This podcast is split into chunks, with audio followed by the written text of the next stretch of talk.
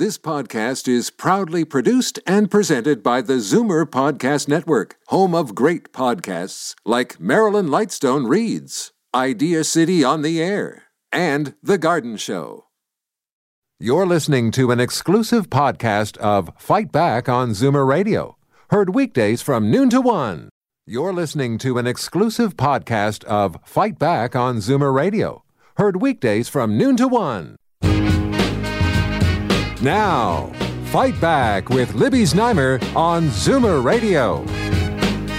Good afternoon and welcome. Well, you heard the yelling and screaming in the gallery at Queen's Park that led to the clearing of the gallery, and the speaker had to take a recess before getting back to business. Beforehand, there were protests outside the legislature.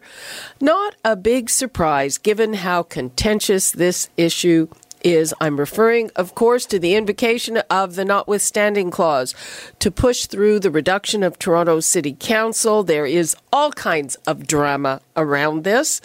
And according to the Toronto Star, both sides are using this as an impetus for fundraising. I want to hear what you think as this is really going to become law very shortly. The numbers to call 416 360 0740, toll free 1 866 744 740. We have a lively panel to unpack all of this for us.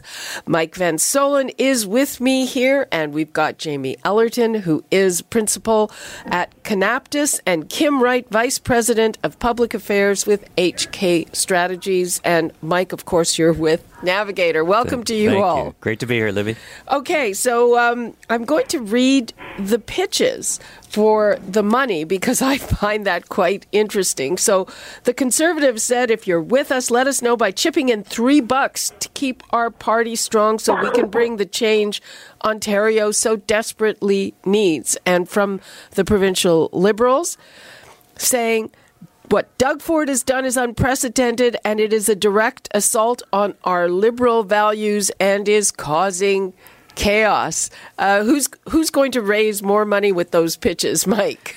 Well, I think the conservatives. Uh, I think the conservatives will. I, how much? How much were the liberals asking for? Did it they, say? They didn't put it. They didn't put a They number just, in. They just asked to pay, play along. Look, I think uh, the truth is that this is playing well with the conservative base, and that's the folks who will be getting those fundraising letters. The the people who voted for the conservatives didn't want the, the, the normal politician. They wanted someone who would chart their own course, who wouldn't, um, who, who, would just get things done. They're not really that interested in the process and sausage making of politics. They want someone who, who gets the job done. And while I appreciate this wasn't a topic of conversation in the in the uh, campaign, I still think people like the attitude and like the approach he's taking on this. Everybody, for the most part, even even the people who are who are getting really loud and noisy uh, right now about this topic, you know, if we just back up a week when people thought it was going to happen, and, and the, the, conventional wisdom was that the court wasn't going to overturn this because the province had this authority, people had moved past it. People had, had said, yeah, you know, 25 politicians probably makes sense. That's how many we have provincially and federally.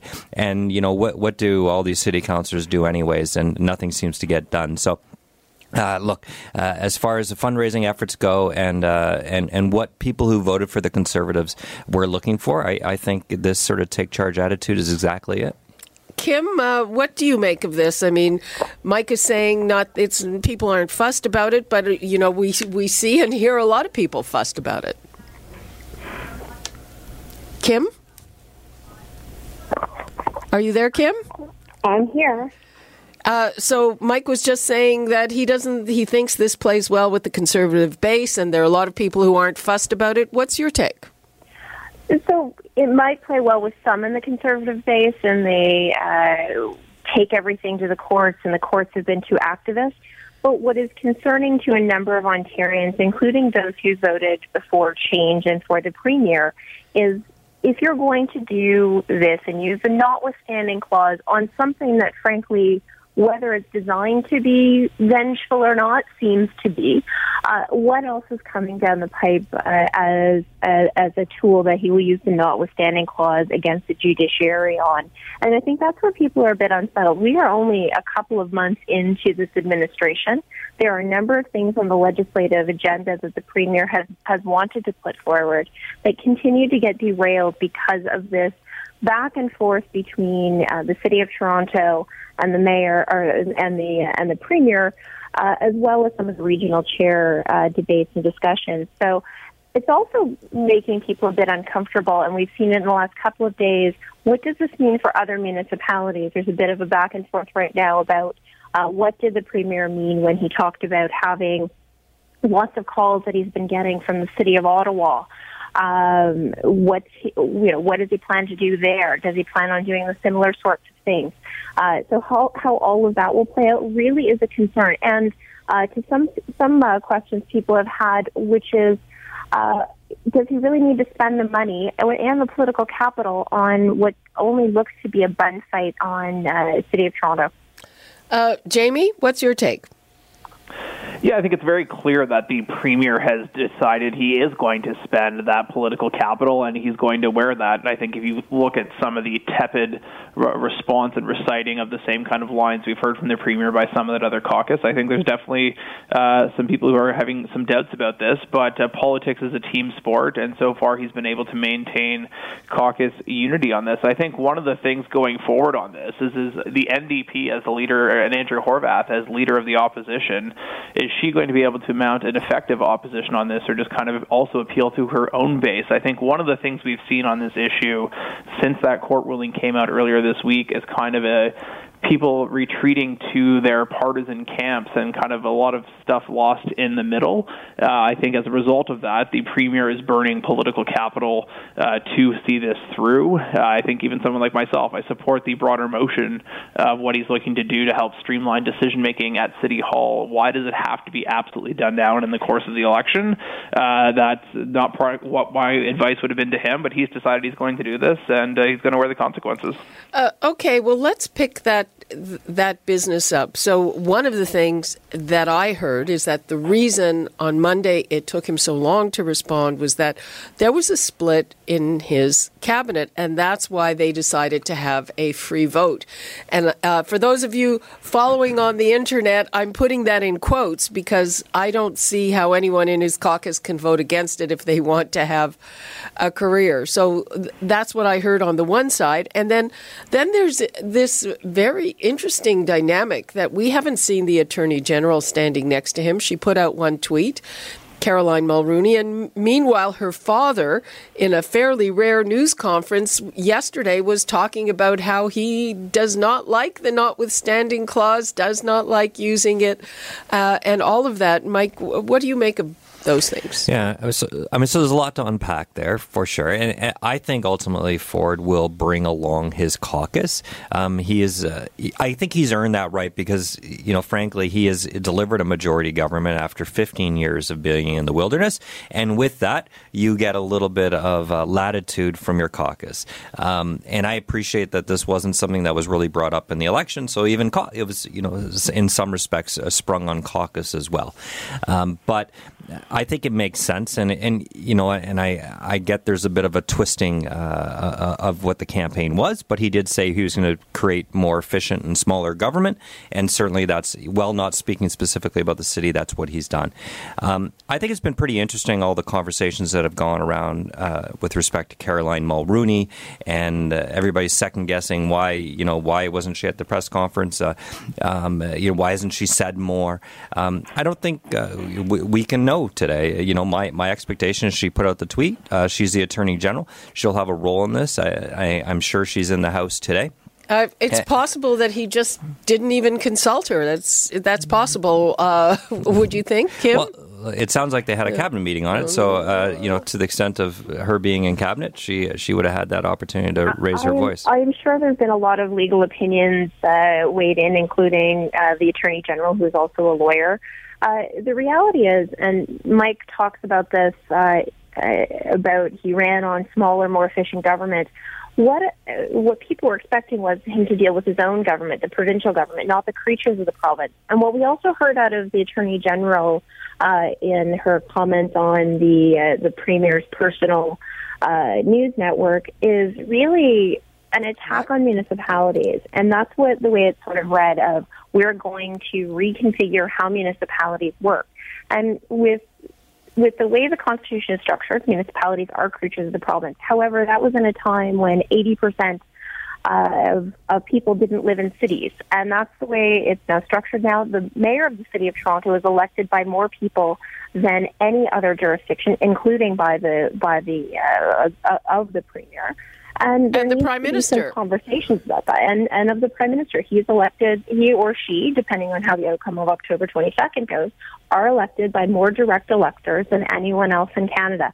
And there has to be some recognition of that in all of this talk about quote unquote democracy, that Toronto municipalities are going through a democratic process. And that's what's really concerning. This is not about whether or not the city should have a certain amount of members around their council chambers. It was the way in which it was done during the course of the campaign. And frankly, if somebody wants to start having a conversation about what brings a more efficient city council, it isn't about the number around the table. It's around the intergovernmental program, of which the premier is the minister for intergovernmental affairs, and it's also a challenge with the procedural bylaws uh, that that the city of Toronto has, but also in the conversation in which uh, municipalities are reflected within the constitution writ large. Yeah, I mean, uh, I haven't heard a lot of talk about a, a strong mayor system. I, I, think, you know. I think that comes next. That Well, that should come next. And I suspect that uh, Doug Ford would be for a strong mayor as long as it was a different strong mayor. Depends uh, on who the mayor is. Exactly. Depends on who the mayor is. And, and Jamie, uh, I think you brought up an excellent point. Actually, one of, one of our most interesting callers yesterday, and callers who are waiting, I'm going to get to you in a minute, said, you know, why are you so obsessed with Toronto? What about the rest of us? Are we chopped liver? Yeah, and if I frankly was Andrea Horwath today, I would actually be probably picking up more on that vein. He is, she's kind of, I thought, just continues to repeat the line about how Doug Ford's being a dictator and other synonyms for that kind of stuff. And I don't think she's actually growing her support base in this opposition. If you kind of go back to the basics on this, politics is about one, power, and two, process. So if you don't have the power through a, an elected majority, uh, you have to look at how you're going to affect the process on this. I think one of the things that continues to be up in the air is, as of today, the court has struck down this ruling. So Bill 5, as it has passed, is no longer the law. Uh, so the law of the land today is what was there before, which means Toronto is currently running a municipal election for 47 ward councillors. Now, the premier and his attorney general and the minister for municipal affairs are introducing legislation in the recalled legislature today to reenact legislation and are using an aspect of the Constitution, the notwithstanding clause, to ultimately push this through. And the chaos that's about to going to ensue as it relates to how the city of Toronto fights its uh, essentially not fights but administers its election uh, and rewrites those rules is going to be up, and it's just further sowing confusion. And if I am a listener anywhere else in Ontario, I kind of probably ask myself, like, why is this so important? And what does this actually do? How is this fixing our $12 billion deficit that we inherited, that this government inherited from the Liberals? How is this ending hallway health care because everyone's tired of waiting for hours on end anytime they have to bring a loved one to the ER uh, and stuff like that? And I think those are like where I think the Premier is most vulnerable, and he's spending a ton of political capital on this issue that I think is going to uh, lower that well when he needs to go for it to get through some of these bigger fights in the months ahead. Okay, well, let's uh, take a couple of calls. We've got Diane in Toronto. Hello, Diane. Hello. Um, I think it was unfortunate that the clause had to be used, but I think it was necessary. Uh, we elected Mr. Ford in an election democratically to do what he's doing. Uh, he didn't say a word about this in the election. He said about the government and so on. Uh, every time we have a group that doesn't agree with what he's doing, oh, we're going to tie you up in court. We're going to, you know, it's, everything's going to get tied up in court. And I think this was a good thing he did to say, no, you're not going to tie me up in court. We have to move on. We have to get things done. Now, people are always asking, what's the big rush? The big rush was the dating of the election we don't do it now, we have to wait another four years before we can do it. And things are not getting done at City Hall, but he knows that. It's a disgrace what goes on down there. Okay. Now, uh, we get where you're coming from. Thanks for your call, Diane. All right. Okay. Uh, one of the interesting things that came up yesterday, uh, and this from city councilor and a lawyer, a municipal lawyer, saying, you know, with all of this chaos, why don't we just move the election? Yeah, well, you know, I, I have wondered that myself, and I don't know if I have I have the right answer as to how easy it would be. But uh, you know, it strikes me as a sort of a common sense solution uh, that as they bring forward this legislation this afternoon, just push out uh, push it out uh, two weeks, and uh, you know they'll provide enough time. I I, I think the city clerk I, we're, we're, making a lot of this idea of administering the election, uh, given all the work that had gone into already preparing for a 25 person election, the work that had previously been done for 47. Um, you, you, know, in my mind, that they should be able to respond uh, and, and, deal with it. They know now uh, that the premier has uh, showed his determination that it will be 25.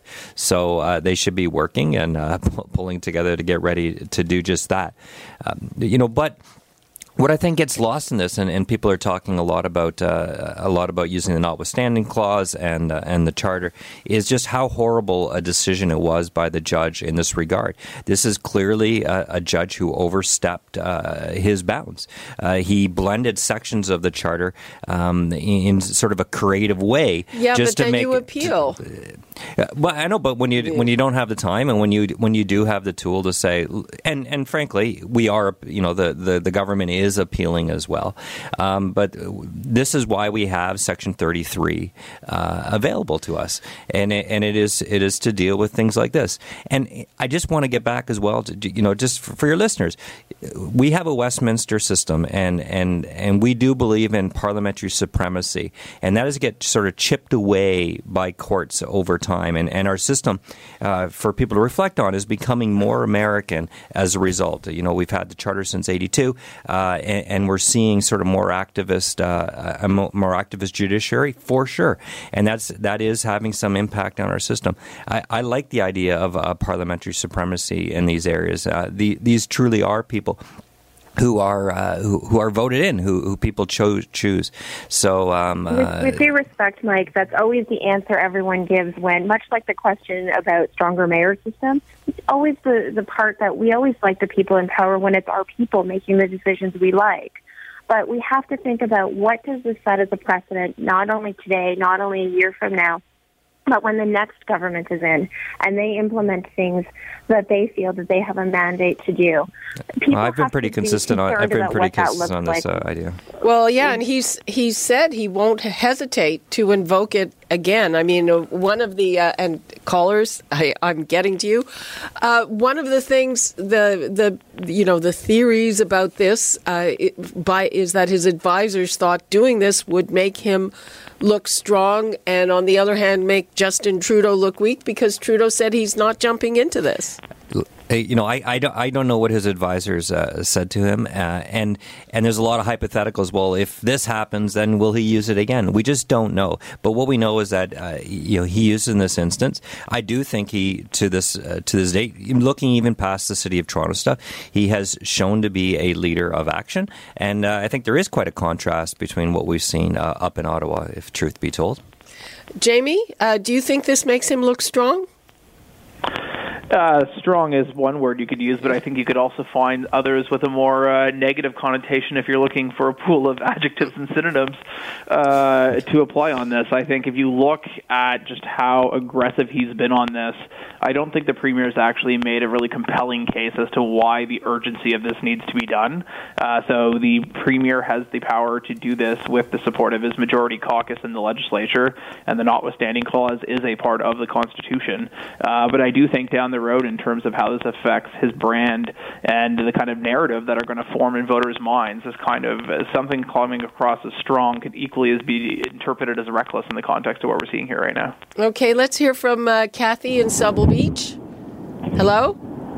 Hello? Hello, you're on the air. Go ahead. Okay, um, it's a short call. I don't usually do this. I used to live in Toronto, and City Hall has always been a mess. So I am 100% for Premier Ford for what he wants to do. And I think uh, a council of 25, if they do their full day's work, can handle it. Okay, Kathy, your your line isn't great, so I'm I'm going to let you go. We get what you're saying. Thank you. Thank you. Bye. John in Oshawa. Hi there, Hello, John. Good afternoon. Yes. I, think I, I think that most people outside of Toronto in the GTA, the 905, they don't give a rat's behind about what's happening at uh, at uh, City Hall and at uh, Queens Park. He's invoked it. He's doing it. Go ahead, keep on going with it. And as far as you saying that, well, he never he never ran on this. Kathleen Wynne didn't run on a whole lot of mistakes that she made for us now. And look where it got her. And wow, 15 years. Yeah, it got her 15 years of. of Well, that, if you're you know? talking Kathleen Wynne she she wasn't premier for 15 years, but um, uh, yeah, that's that's true as well. Do you feel, as someone outside Toronto, that there's just too much oxygen being wasted on this business with Toronto City Council? Of course, of course there is. Yes, and it's only a certain group of people in Toronto that are that are kicking up dust that are causing trouble. You know, and I bet you, I will bet you, a lot of the people when they closed down um, Queens Park today, a lot of those people were professional rabble rousers. I, I wouldn't say close down Queens Park. A ten minute recess is, is kind of doesn't doesn't uh, meet that standard. But it was it was Okay. pretty rowdy. Got our attention for sure. And when they when they did that, I bet you a lot of them were professional people, and a lot of them are worried about losing their job. Simple as that. Okay, thanks for your call. Thank you. Uh, Kim, I, I I don't know about that. I uh, hard to imagine. It's uh, not something you make a living from protesting at Queens Park. Not a not a great one. No. Uh, look, one of the things that we're we're seeing, and and the um, uh, minister is now talking about uh, fixing the nomination period uh, within legislation. So I'm uh, looking forward to reading that. One of the things that actually people forget is that the City of Toronto municipal elections actually used to be in November and then were pushed back uh, to the end of October. Uh, there is some time between the municipal election date and when the new term of office begins. So if if they had wanted to uh, stay the election for a few weeks to get this sorted out, that could have been the case. When the when the province's lawyers were asked in the courts why to do this, what is the urgency to do this? Uh, you know, there wasn't a great response. Uh, because I said so is not the greatest legal argument, or as we read in the court decision, crickets. Um, The reality is, if the premier is serious about changing the conversation within with municipalities about transit, about housing, about how we create uh, cities and communities, uh, how do we address the gang violence situation, how do we address all of these major issues that are gripping cities and the province, then I think it's time that he stops uh, seeming like he is just on on a bit of a, a tangent about the city of Toronto, but actually getting down to working with these municipalities and sorting this out in a reasonable and respectful manner that takes everyone to the table. That is that is respectful and dem- about the democratically elected people at all sides of the table, but also brings experts to the table. How do we get this right and stop finger pointing? And Okay. that's really where we need to get to. Everybody, hang on. We've got to take a quick break. We will be back with more from our panelists and from you, the callers. Numbers to call 416 360 0740, toll free 1 866 744 740. Uh, We'll be right back. And I want to talk about how some of the people that Ford has been kind of nailing in his talks, these quote left wing downtown Toronto councillors um, may be shut out unless he expands the nomination period. So uh, we'll be talking about that when we come back. You're listening to an exclusive podcast of Fight Back on Zoomer Radio. Heard weekdays from noon to one. Fight Back with Libby Znaimer on Zoomer Radio. With this, and I wanted to get into this whole issue of uh, some of the nominations closing, and maybe some of those leftist downtown councillors that that Doug Ford really doesn't like uh, are going to be uh, out of luck. So what happened was that since the judge, the original deadline for uh, registering for the 25 seat election was this Friday, the 14th, but the judge struck down that law on Monday, right? So that doesn't exist. And in the meantime, they're going back to get a new law. But people, some people are assuming, well, they'll just extend the deadline. I'm not so sure uh, because apparently Kristyn Wong Tam, Paula Fletcher, who we were talking to yesterday, and uh, uh, Gord Perks, these are the people who have not registered. Um, I think that probably suits Doug Ford just fine. Jamie, what do you think? Yeah, I think it's one of the more curious aspects of all of this. We heard from a lot of current city councilors that they were going to wait for clarity on this issue before re registering uh, and with all this up in flux right now, the kind of procedural snafu at play here uh, could potentially be more of a political bomb in, in, in the weeks ahead on this kind of stuff. I think when the premier is talking about getting government streamlined and more efficient and talking about getting things done for taxpayers, I, from a communication standpoint, I think he's on stronger ground. When he kind of goes on the attack and starts naming individual current city councilors uh, that are known to be left wing and kind of in opposed to what uh, his brother Rob Ford did as mayor, uh, he just kind of comes across as kind of petty and kind of, I think, undermines the broader reforms he's trying to make. Kim, uh, what about this nomination thing? If you were betting, is he going to extend the nominations or not? Yeah, a reporter asked the Minister of Municipal Affairs uh, about that, and said, and he had said that it was going to be uh, part of the legislation today. So we'll see what that actually looks like. If uh, it is an extension or a date, or more political. he said just there will be some reference to it, or said yes, we will extend. We it didn't say whether I, I I'm only getting this sort of secondhand, but it, it it was that they will address the nomination okay. issue. So Mike? we'll we'll see what that looks like. But look, there was a lot of people who were waiting for the court case and felt that had they registered under the 25 person model, it would undermine the city's uh, case on uh, on 47. Uh, whether I agree with them or not, that that was their perspective. They thought that this was the rules. So once again, we have a whole bunch of people changing a whole bunch of rules, and all of this was an unintended consequences. As uh, we we uh, I often say, rushing their fences a bit. Um, and it wasn't necessary to do.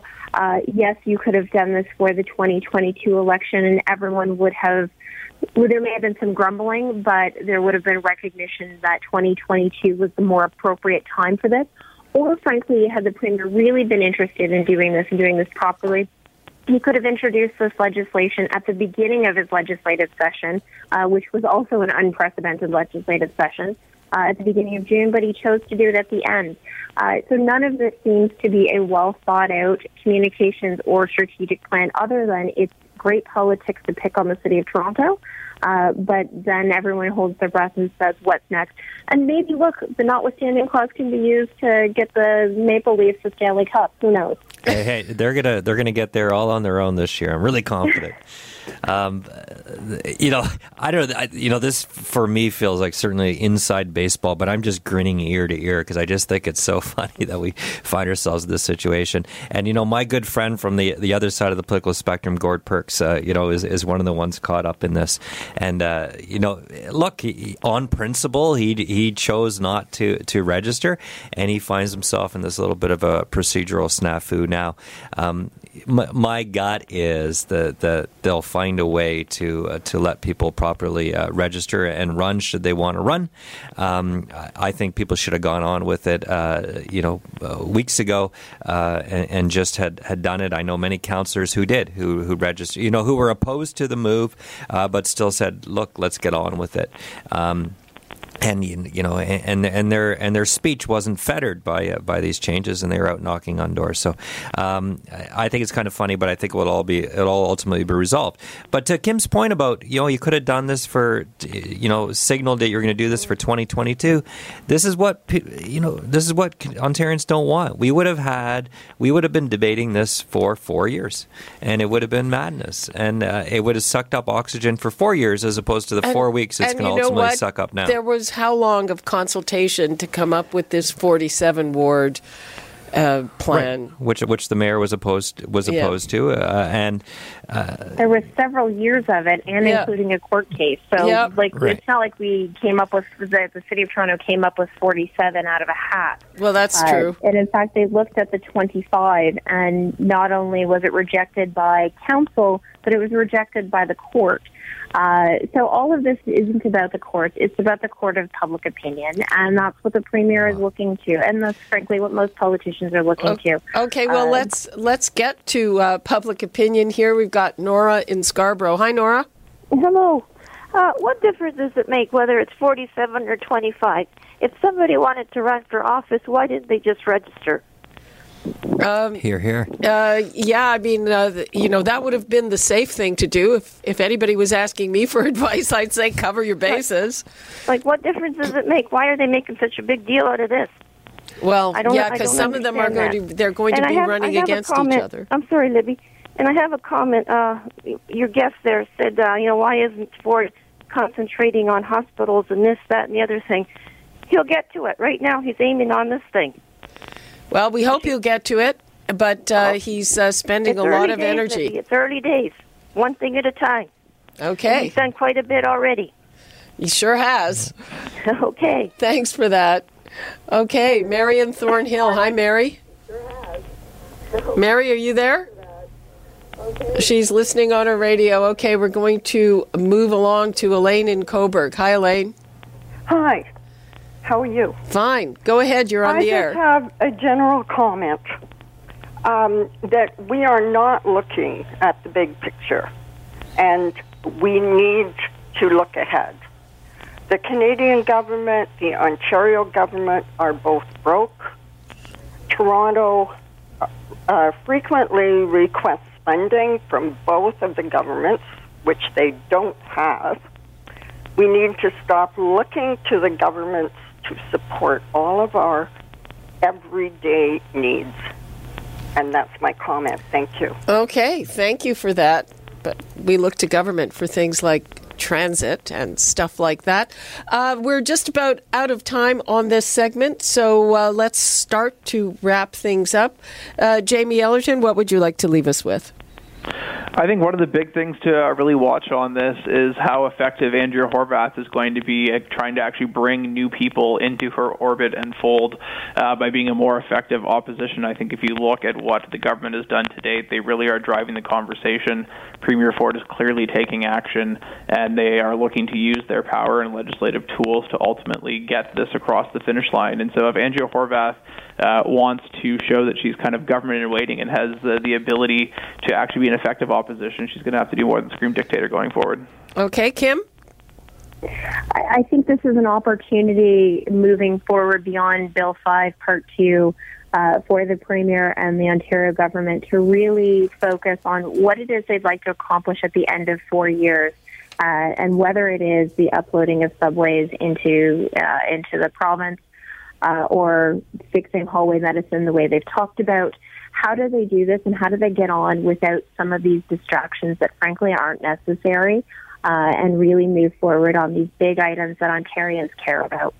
Mike? Great. I, I think I'll build on both the points uh, of Jamie and Kim and say that um, I expect uh, I expect we should be the opposition should get ready because I think this government is not done. This is going to be an activist government. I, I expect the whole first this year through to next summer to be very busy. So uh, you know the the opposition should get ready and lo- look at the agenda, look at all the stuff that was promised during during the the election. If they have points to make about it, they should make it. Uh, further, I don't think this municipal uh, issues are done with this. Uh, I do think there'll be opportunities to look at whether we uh, a strong mayor, for example, makes sense in uh, in Toronto. So I think there'll be more conversation around this. But you know, buckle up because uh, this government's going to be working to get stuff done over the next year. Okay, that's all the time we have for this segment. Callers, if we couldn't get to you, Free for All Friday is coming up. Uh, thank you very much to Jamie Ellerton, Kim Wright, and Mike Van Soelen. Great to be here. You're listening to an exclusive podcast of Fight Back on Zoomer Radio, heard weekdays from noon to one. You're listening to an exclusive podcast of Fight Back on Zoomer Radio, heard weekdays from noon to one. You're listening to an exclusive podcast of Fight Back on Zoomer Radio, heard weekdays from noon to one. You're listening to an exclusive podcast of Fight Back on Zoomer Radio, heard weekdays from noon to one. This podcast is proudly produced and presented by the Zoomer Podcast Network, home of great podcasts like Marilyn Lightstone Reads, Idea City on the Air, and The Garden Show.